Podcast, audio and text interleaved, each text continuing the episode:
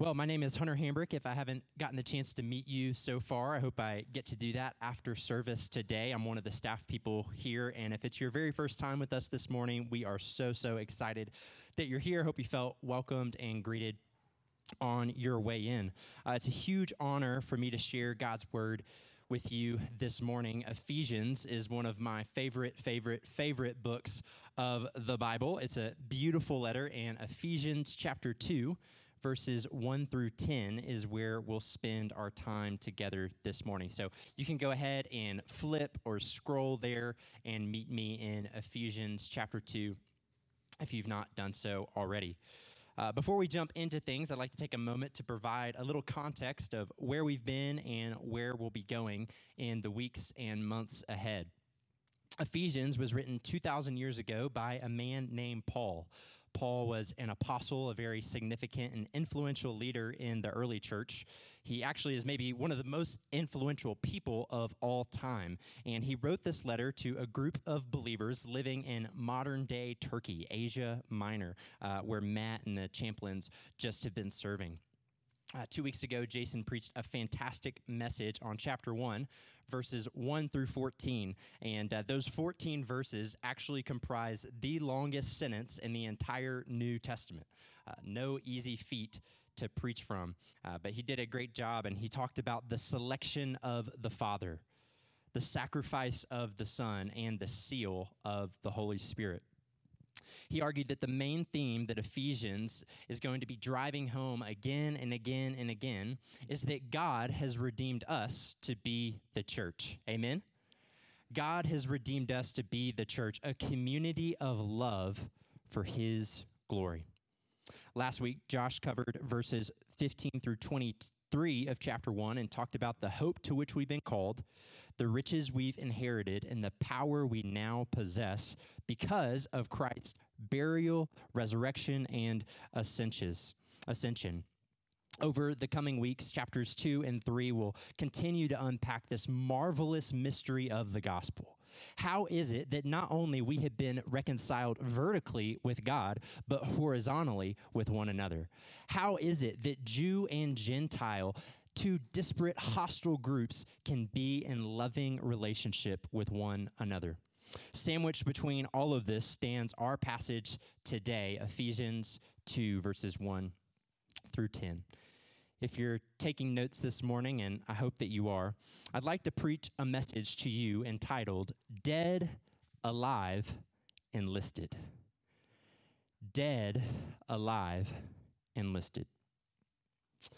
Would you join me in prayer?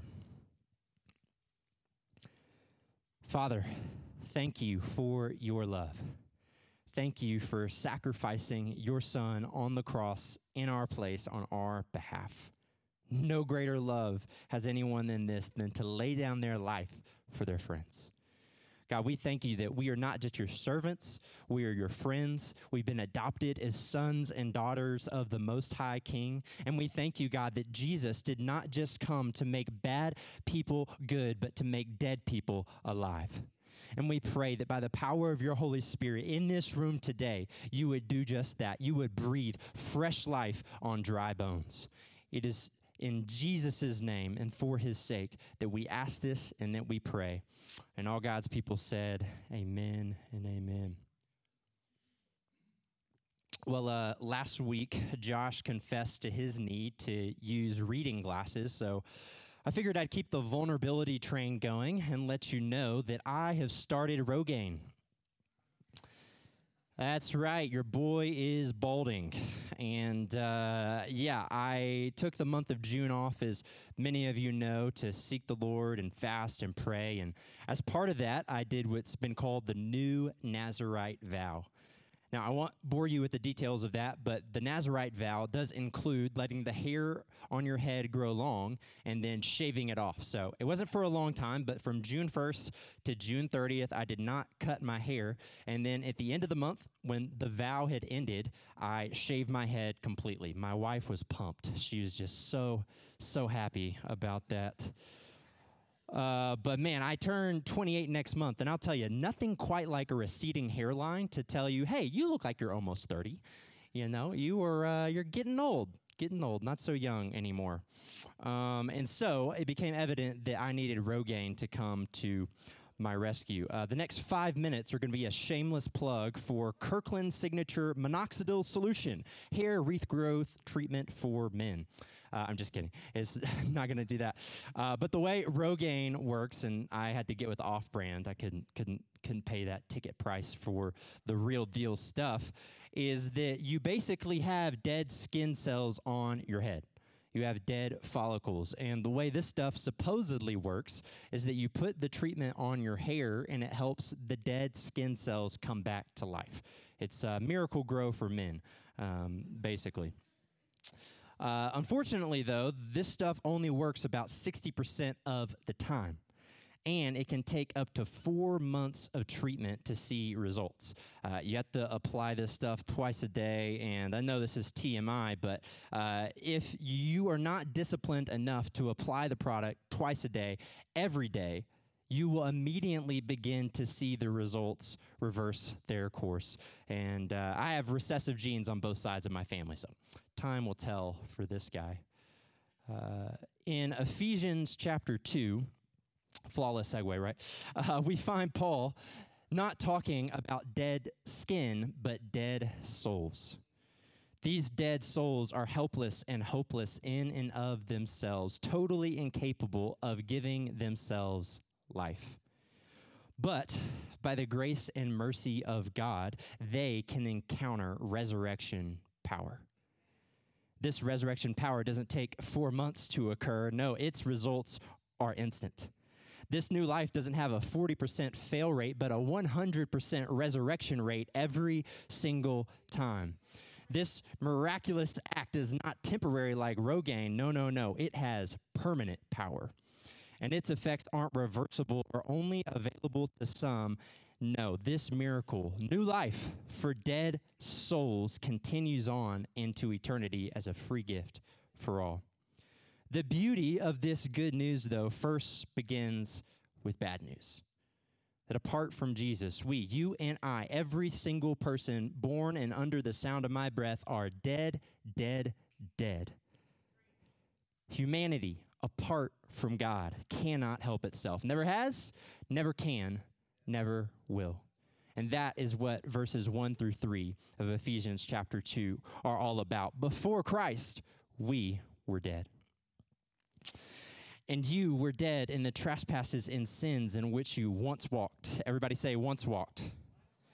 Following the course of this world, following the prince of the power of the air, the spirit that is now at work in the sons of disobedience, among whom we all once lived. Everybody say, all once lived in the passions of our flesh, carrying out the desires of the body and the mind, and were by nature children of wrath like the rest of mankind. This haunting passage calls to mind images of death and dying, similar to that found in Ezekiel chapter 37, the valley of dry bones. Anybody read that before, Ezekiel 37? Pastor Ray preached on it a few months back. It's like a scene from a haunted movie. There are these uh, cold corpses and dead skeletons lying strewn across the valley, waiting for God's breath to breathe on them closer to home, this idea of being dead conjures up mind uh, to mind uh, zombies. Uh, we live in a pretty zombie-obsessed culture, wouldn't you say? For whatever reason, us Americans, we love our zombie movies and shows. Uh, maybe the hit TV show The Walking Dead, the off-Broadway musical smash Zombie Prom. I mean, even Pirates of the Caribbean and uh, Doctor Strange in the Multiverse of Madness. Anybody seen that? There are these images of dead things that are alive but not really living. Unlike our beloved TV or movie characters, things are worse for us because we don't stand physically dead. Brothers and sisters, we stand spiritually dead with no hope of new life, as verse 12 will tell us next week. And it's not just pirates or Marvel superheroes, but all men and women who stand in need of new life. Good and bad, young and old, rich and poor, black and white, rebellious and religious. We all need the breath of God to breathe in our lifeless lungs. I wonder, has God breathed in you today? Not only were we dead, though, this text teaches that we were deceived, enslaved, and condemned. One framing, which might be helpful for us at this point, is one used by Christian writers throughout the ages called the world, the flesh, and the devil. This unholy trinity, this terrible trio, appears throughout Scripture and has been used throughout church history to describe how the world, the flesh, and the devil attack us and rebuke us. All three of these figures are found in these verses. Let's start first with El Diablo himself, Satan. Verse 2 teaches that apart from Christ, we were deceived by the devil. Here at Providence, we affirm, along with all Orthodox faithful believers, the existence of a literal creature who embodies the source of evil itself, Satan. But here in Ephesians 2, Paul simply calls him the prince of the power of the air. What a phrase. That is the spirit of the age, the zeitgeist now at work, giving and inserting deceptive ideas into our sinful society. Uh, fundamentalist pastors of a bygone era actually thought that this phrase referred to radio waves. So when the radio was first invented, they thought that was the that was Satan. That was the prince and the power of the air. I wonder what they might say about, you know, smartphones and streaming services today. Amen. But the idea of the air as a place where demons lived actually was pretty well known in Jewish thought. Uh, Philo, the brilliant Jewish philosopher, talks about demons hovering in the air. First Enoch, a well known Jewish text from around this time, talks about demons dwelling in the clouds. Now, we may think this is all pretty primitive to our late modern minds, right? Uh, but just imagine for a second living in a world where you didn't understand how lightning and thunderbolts and cloud formations work. I, you know, the ancients were brilliant in their own right, but if I looked up into the sky in the middle of a thunderstorm and I didn't know what was going on, I might think there was a demon or two up there as well not just for the Jews, but also for Gentiles, like these recently converted Ephesian believers. This phrase would have made total sense. Last week, Josh talked about how the Ephesians used to practice magic, the occultic arts. You can check out Acts 19 if you want to kind of get a recap of all that for yourself. It's fascinating. And best believe we still have witchcraft going on today just walk up and down Larimer on a Friday night if you don't believe me. Not to mention the equally demonic expression of political polarization, rampant trial, tribalism, moral relativism, and deconstruction going on in our culture. Best believe, friends, the devil is at work today. Not only that, before Christ, we were enslaved to our flesh. The flesh can be described as disordered desires of the body and the mind. Now, just to clarify, the body is not bad. Amen? So I'll say that together. The body is not bad. The flesh is what is our problem. You see, the biblical story does not begin in Genesis chapter 3 with the fall, it begins in Genesis chapter 1 with creation. God made men and women in his image and likeness to rule and reign with him over the good world that he created. But in Adam and Eve, our ancient ancestors, each one of us has inherited a sinful state of disobedience. It stays with us from birth and defines the essence of life that is not really life. In the words of one notorious theologian, Biggie Smalls, I was born sinner, opposite of a winner. Remember when I used to eat sardines for dinner? Testify, man, ain't none of y'all saved. All right. I'll pour one out for Brooklyn's OG. So it's not our body that's bad, but our fleshly, carnal appetites that are wicked, depraved, and self obsessed. Paul describes this living death in Galatians 5. He says of the Galatian believers, You once were filled and characterized by sexual immorality, impurity, lustful pleasure, idolatry, sorcery, quarreling, hostility, jealousy, outburst of anger, selfish ambition, dissension, division, envy, drunkenness, wild parties, and other sins like these. Can I get anyone who can testify that you have been saved and delivered from this lifestyle? Anybody in this church today? Thank you, Jesus. So we were deceived by the devil. We were enslaved to our flesh. And last but not least, we were condemned like the world. Children of wrath is a classic Hebrew phrase, and it refers more to our destiny than our, dis- than our condition. It doesn't mean that those in the world are really angry and throwing temper tantrums like toddlers. Children of wrath means that we were destined for destruction all of humanity before Jesus were rebellious objects of God's rightful indignation. God, being rich in mercy, though, desires, because his very nature is characterized by love, that he would be in relationship with his children, and he hates anything that gets in the way of his creation. Now, if you're an unbeliever in the room here this morning, first of all, welcome. So glad you're here. But you may be thinking to yourself, Hunter, isn't all of this a bit harsh? Like, is it really true that we should be condemned and deserving of wrath? I mean, I don't know about you, but some of my non Christian friends are actually more moral than many of the so called Christians I know. Are they really lifeless? Do they really deserve judgment? Because of common grace, I am well aware that there are many atheists and Buddhists and Hindus and Muslims who are actually more moral than I am or may ever be. And I praise God for their generosity, their kindness, the goodness that they do in this world.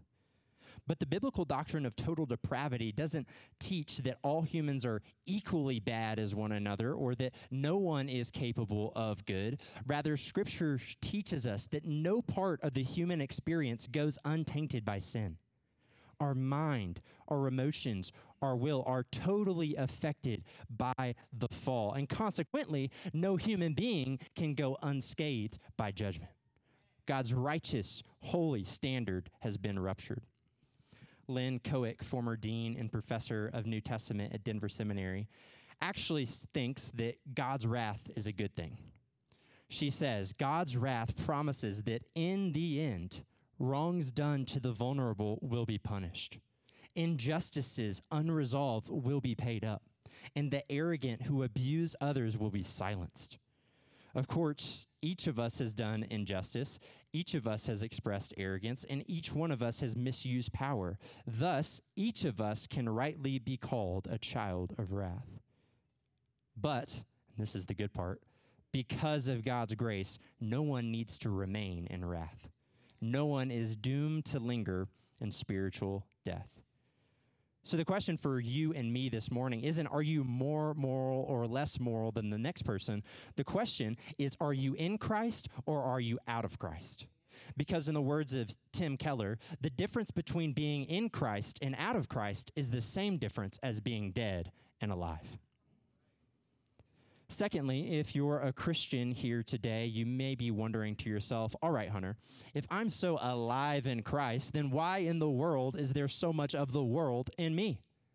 Why is so much of my life still characterized by lust and selfishness and envy and greed? I want to be rid of these things, but no matter how hard I try, they just don't seem to go away. For the believer, there is good news the signs of sin and death may still have a presence in your life, but friends, please believe they do not have to have power over your life. Sin and death still have a pretty big bark, but they no longer have to have a bite. Because of Jesus and the Holy Spirit who raised him from the grave and who, newsflash, now lives on the inside of us. What is true of you today does not have to be true of you tomorrow we in Christ are all on a journey of total transformation. What has already begun is not yet completed, but will be one day at a time. And that is because in and with Christ, we have been made alive.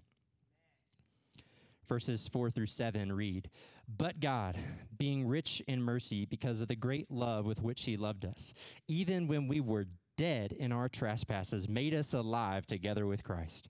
By grace you have been saved, and raised us up with him, and seated us with him in the heavenly places in Christ Jesus, so that in the coming ages he might show the immeasurable riches of his grace and kindness toward us in Christ Jesus. It's been said before that God is the subject of all verbs that matter. There are three vitally important verbs that Paul uses in this passage to describe how God transferred us from the realm of the dead to the realm of the living. He actually uses two of these verbs earlier in chapter 1, verse 20, where it says that he worked in Christ when he raised him from the dead and seated him at his right hand in the heavenly places. Uh, this time, though, in chapter 2, Paul slaps on a very important prefix to these three verbs S, Y, N. Sin, sin, sin. In English, we use this prefix to get words like synthesis, synergism, synchronize, or syncretism. So the translation is clear with, with, with. Because of God's limitless love, what is true of Christ has now already, past tense, been made true of us. Where are we right now? We are with Christ. He is alive, so we are alive. He is raised, so we are raised. He is seated, so we are seated. This is because the biblical writers, Paul especially, understand this phrase being in Christ not merely as a mystical metaphor, but as a literal, concrete, spatial reality that we inhabit and dwell in upon being joined in our faith union to Jesus. What has been made true of Jesus has been made true of us. His death is our death. His life is our life, and his reign becomes our reign. This is good news today because our primary identifier now as believers is no longer our gender, our race, our class, our criminal background, our education, our nationality, our marital status, our socioeconomic standing, any good but utterly inadequate classification. No, now our primary identifier is in and with the work of Jesus Christ. This is good news today. We were deceived, but now we've been brought to the truth. We were enslaved, but now we've been set free. We were condemned, but because our big brother Jesus took the wrath and paid it all, we can be called not children of wrath, but children of love, adopted into God's forever family. Man, if there was ever a time for a praise break in Providence Bible Church, it is right there. But it gets better. Because in Christ doesn't just mean I am in Jesus Christ, like Kara Ward is in marital union to Hunter Hambrick. Christ is not a last name that we adopt when we inherit God's family. No, Christ is a title which is best translated as Messiah. Who is the Messiah? The Messiah is the king, the hope of all of Israel's dreams, Jesus. So, watch this now. By virtue of our being joined with the King of all kings, you and me, once dead, deceived, and condemned captives, now share the king's power and the king's authority. So, all those principalities and powers we talked about earlier, the tyrannical reign of the world, the flesh, and the devil, it is dead and done. Not only do they no longer hold power, but now we, together as the church, are seated above the powers, above the principalities with Jesus in the heavenly places. I got to phone my friend Fleming for this one. Your girl writes The church is not a redeemed boat floating in an unredeemed sea. It is not as if the only thing that has changed is that our sins are forgiven and we, person by person, come to believe in Jesus. Rather, there has been a transfer of eons, an exchange of one world for another. The powers and principalities may not know it, but their foundations have been undermined and cannot last. The creation itself has been and is being invaded by the new world, the age to come. Translation Because of Jesus' past work on the cross, the future is now. Do you believe that? Do you see yourself as seated with Christ in the heavenly places? Because Ephesians 2 says that is the truest thing about you today. Not one day, today. The king has made us alive so we would reign with him. And he didn't do so haphazardly, just because he had to. No, verses 4 through 7 teach that God saved us, thank you, God, with excessive mercy, extensive love, expensive grace, and extraordinary kindness. My friends, there is nothing stingy or cold or reserved in God's heart towards you this morning if you are in Christ Jesus. You have been loved with a love that lasts forever.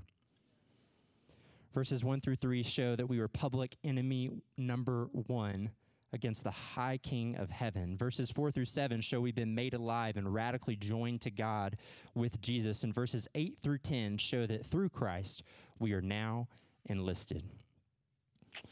For by grace you have been saved through faith, and this is not your own doing, it is the gift of God, not a result of works, so that no one may boast. For we are his workmanship, created in Christ Jesus for good works, which God prepared beforehand that we should walk in them.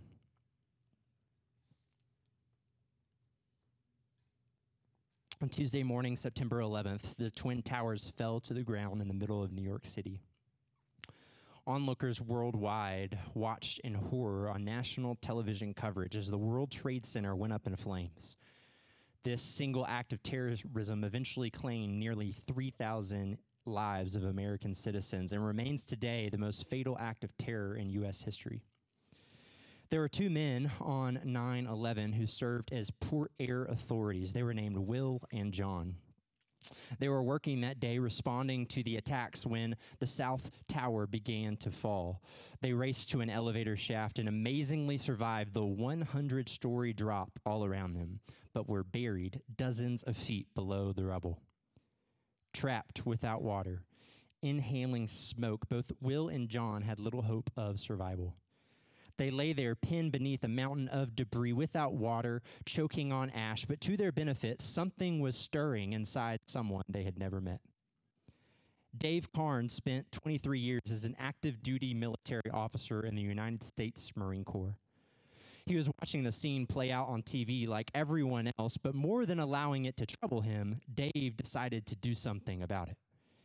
He went to his boss and said, Hey, I won't be back for a while, ran home, got his old military fatigues, hoping that his uniform might grant him some clout on the scene.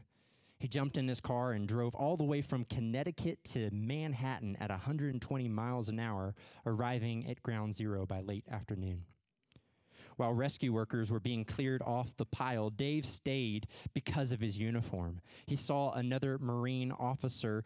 The two soldiers then walked the pile side by side, seeking to save the lost. After an hour of searching, they heard the faint sound of tapping pipes and yelling. Will and John had been trapped for nine hours. In the midst of all the wreckage, a Marine who earlier that day had been working as an accountant in Connecticut, finally found these two men who were completely incapable of freeing themselves. Of the 20 people pulled out that day, Will Jimeno and John McLaughlin were numbers 18 and 19. All because Dave Karnes took off his suit, put on his fatigues, and stepped into the darkness around him. Just for a moment. Can you imagine if Will Jimeno and John McLaughlin boasted about their salvation? Can you imagine if they were like, What can I say? I was trapped under rubble for nine hours, couldn't breathe, fearful of my life, and uh, let's face it, Dave needed me.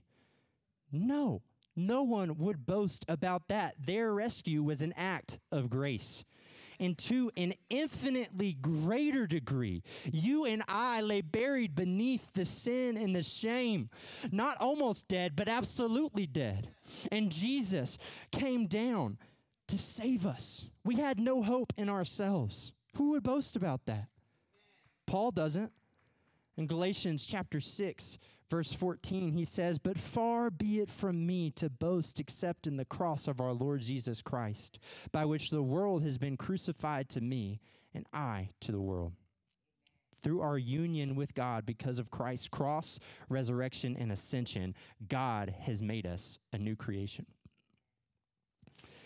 Verse 10 ends where it all began. Dead to death and alive to life, we're walking once more, this time not according to the course of this world and trespasses and sin, as verse 1 teaches, but we're walking out good works that God prepared long ago. We're in the army now.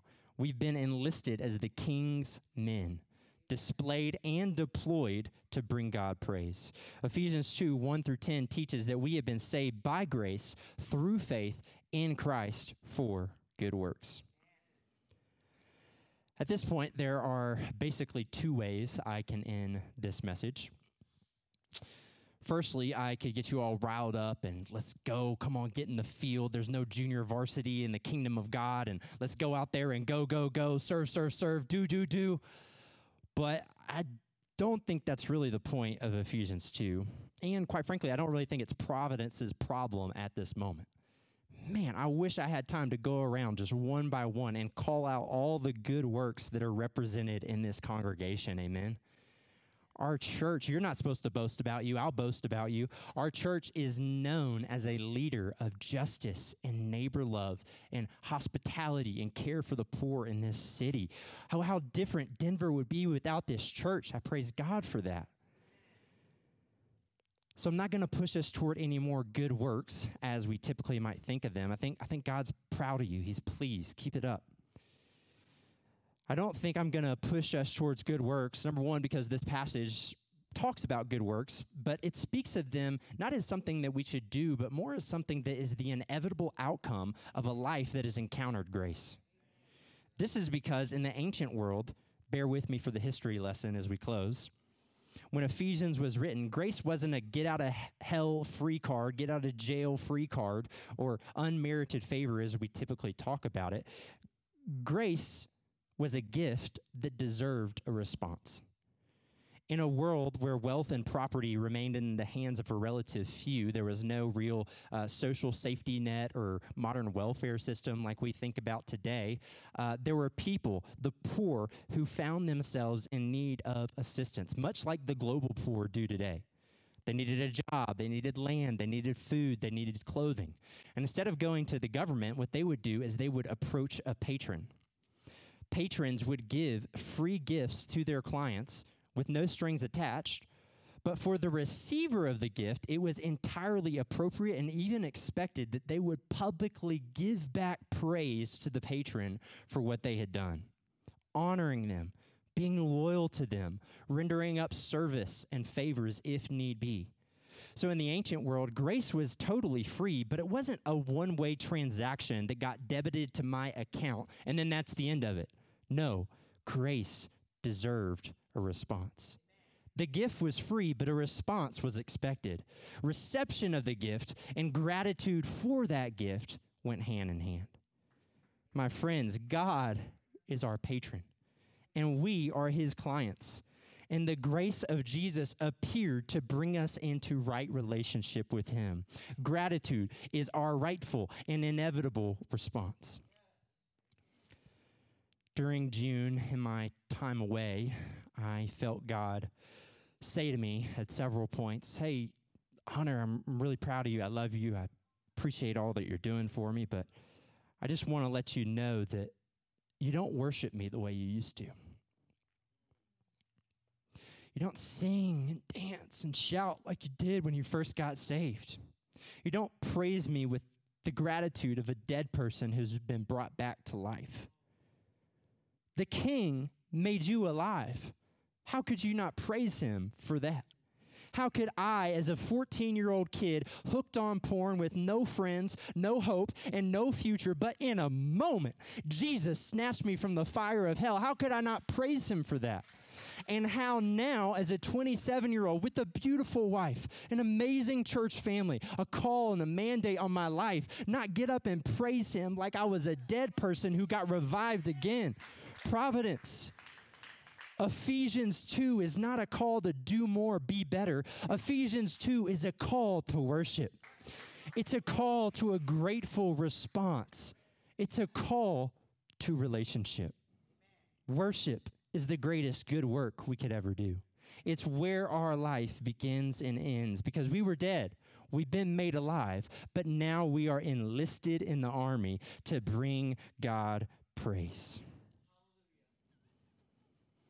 Tonight, we're hosting our first ever prayer and worship night, and this is intentional. Jason talked about a few weeks ago that God has redeemed us to be the church, a community of love for his glory.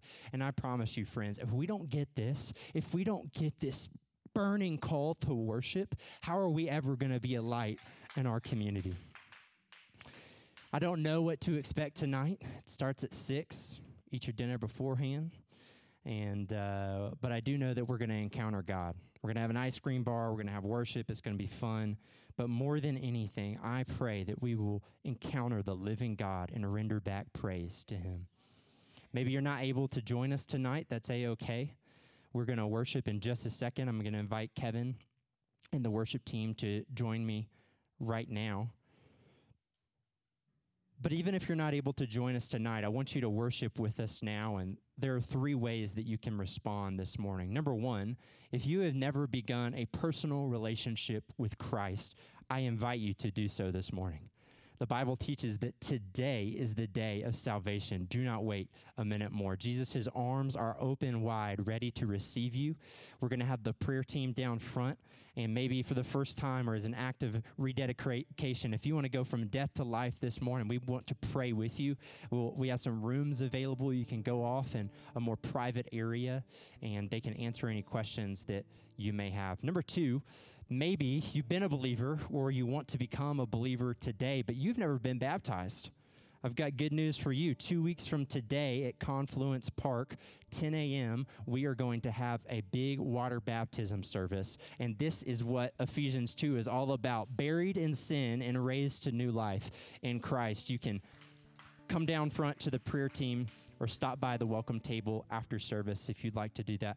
And number three, the third way to respond this morning, if you're not coming down front, is to worship. And I know we all come from different traditions and different styles. I'm not advocating for a certain style of worship. Maybe you want to sit where you are. Maybe you want to walk up and down the aisles. Maybe you want to raise your hands. Maybe you just want to take a knee. Whatever you need to do, let's worship God and thank Him for this great salvation we have in Christ Jesus. Stand with me now and let's respond as we worship together this morning.